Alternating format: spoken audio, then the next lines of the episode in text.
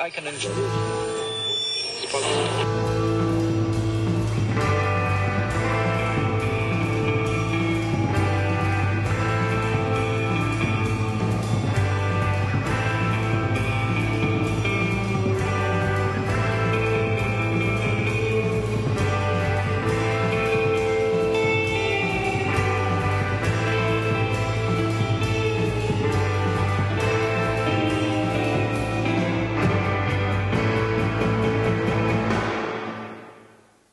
Couple of weeks back, I was riding the 83 bus down Jones Avenue, which I almost never do, but my carpool ride at work was out sick, and I was meeting the wife for our standing Taco Tuesday date at Hitch on Queen Street East.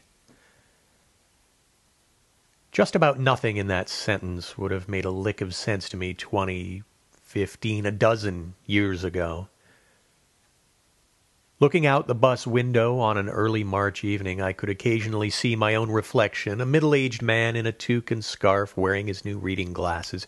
Graduated, they call them, but as bifocal as my mom's ever were back in the day, and sporting six months of unchecked facial hair aggression, more salt than pepper. I'm fine with all of that. I'm not 25 or 35 anymore, and I don't care to pretend that I look like I am. But of course, I had just texted my wife to say I was five minutes away, just off the bus and walking east when I passed the Purple Purl, and something caught my eye. Someone. A dark haired woman sitting on a bench in the window, knitting and chatting with another woman next to her. I didn't break my stride as we made eye contact for the smallest moment, but two steps out of range I stopped and sighed. I circled back and retraced my steps, pretending I was looking for a streetcar. Then I got another look. It was the ex. The heart speeds up a little bit. Adrenaline does its thing. But why? This person posed no threat to me, ever, so nature's fight or flight instinct seemed uncalled for here. I resolved to at least catch her eye and give a little smile and a wave and be on my way, but the Purple Purl, a knitting emporium that holds classes too, was filled with knitters, all women save for one man, and this happened to be International Women's Day. Tapping on the window seemed ill advised, so I stood outside a couple of feet from her, separated by a frosty pane, and looked at her, expecting to catch her eye. I tried telepathy and a mesmeric stare. Look out the window. Look out the window. But she would not. After what must have been five minutes, I pulled out my phone and let it light up, pretended to look at it a bit, and then finally just waved it so that she could ignore me no longer. She was appropriately startled, and I smiled and nodded, and I mimed something like, You doing okay? And she responded with something longer, and then it all went to hell because I said, I, I can't hear you. And she looked annoyed and asked if I was coming in, and I mimed, no, like that was a ridiculous idea. So she put down her needles and put on her coat and came outside. The last time that we'd spent any time together was sixteen years earlier. She had been in Toronto for a couple of years by then, and I was in town from Montreal for a weekend, and we met downtown and walked all over and saw Gladiator at the Paramount. And it became clear over the day that we were never going to be what we once were to each other. I escorted her home that night on a Queen car going further east in Toronto than I had ever been before. It would have passed by the spot where we now stood. I think I tried too hard to be funny or charming. I don't know what. It's a weird thing because this was someone who had once known me as well as anyone ever had, and if that's not an easy thing now, it must have been awful when I was in my early 20s. But this felt like a blind date of sorts, and it threw me off balance. I wish I could go back and redo it and just breathe and be still and really engage in a conversation with her. But, well, after 16 years and no warning, that's what you get.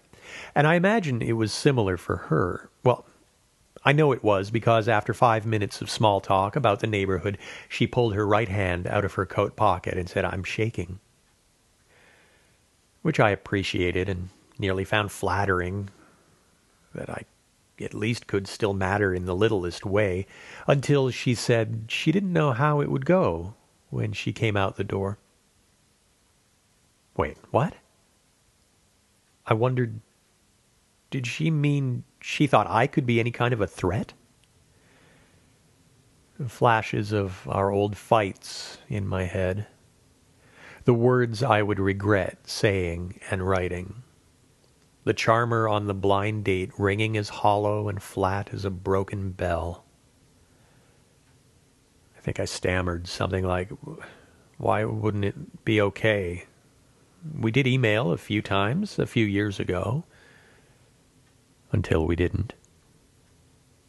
And she agreed, but said, I, I think you unfriended me on Facebook. I said, No, no, no. We were never friends on Facebook. Really? Yeah. I sent you a Happy New Year's message in 07, but we didn't.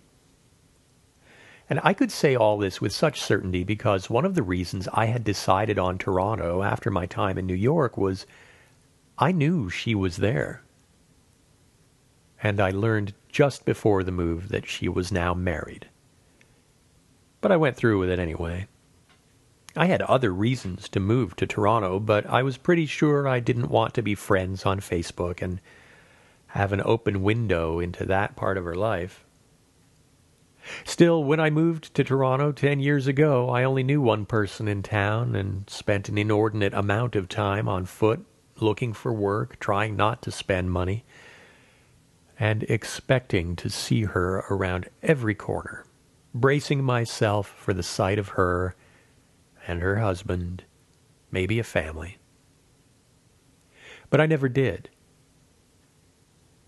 And one makes friends and loses them, and takes jobs and comes and goes and meets someone and creates a home, a family of one's own as years pass.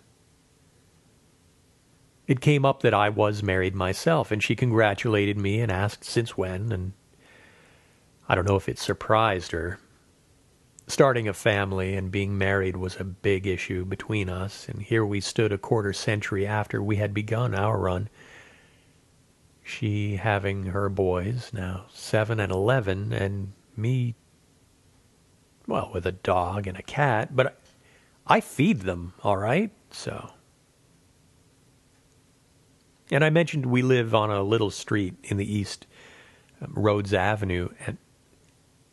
Excuse me? She said. Rhodes. You know it? She sure did. She'd been living on Rhodes Avenue for a dozen years. For the past six years, we've been living on the same road less than two kilometers apart. I swear I didn't know, I told her. I think she believed me. Anyway, we had to go our separate ways, and there was a little hug and a good to see you before I went to tell my wife and our friends the tale over tacos and beer. She never commented on my silver beard, and I noticed how little she had changed. Maybe a gray hair or two. We had been together seven years in our twenties, very formative times and we went through a lot together. I think I can say this was our first love. My wife asked me how I felt about it all, and what can one say? It was bittersweet and a little sad. I long ago stopped hoping for any reconciliation, but I do still mourn the loss of so deep a friendship. I measured every relationship after ours against it. I'm also keenly aware of every misstep I took when we were together and we might have even patched it up a couple of years after the split, but I blew it. There are no rose-colored glasses here. But I also think that she is happier now than she would have been with me, so I am content to let that go. Only yesterday I was reminded of an old LP I had in my one room apartment when I was finishing my theater degree in Montreal, the summer of 1990. That's when we started dating. We had a few records we would listen to, but one favorite was an old Paul Simon one. He sang about a couple that marries and moves into a musty old place where they share a cold all winter long. The man finds her a rug in an old junk shop, the colors bleeding in the rain as he tries to get it home. Even then, we were touched by the story of people who do everything for the love of the other. But I couldn't have known then that the album's title track would resonate so much more a quarter century later, in front of a knitting store in Toronto, as the Queen cars ambled past.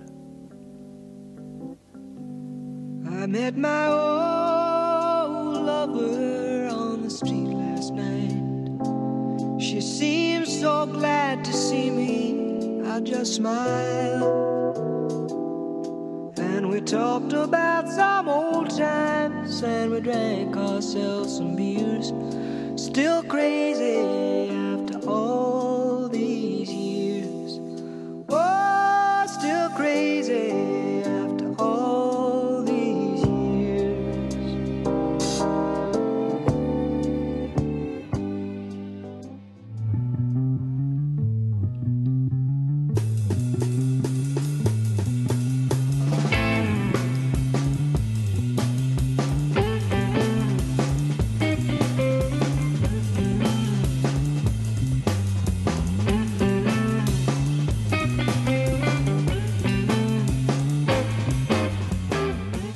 Pretty much.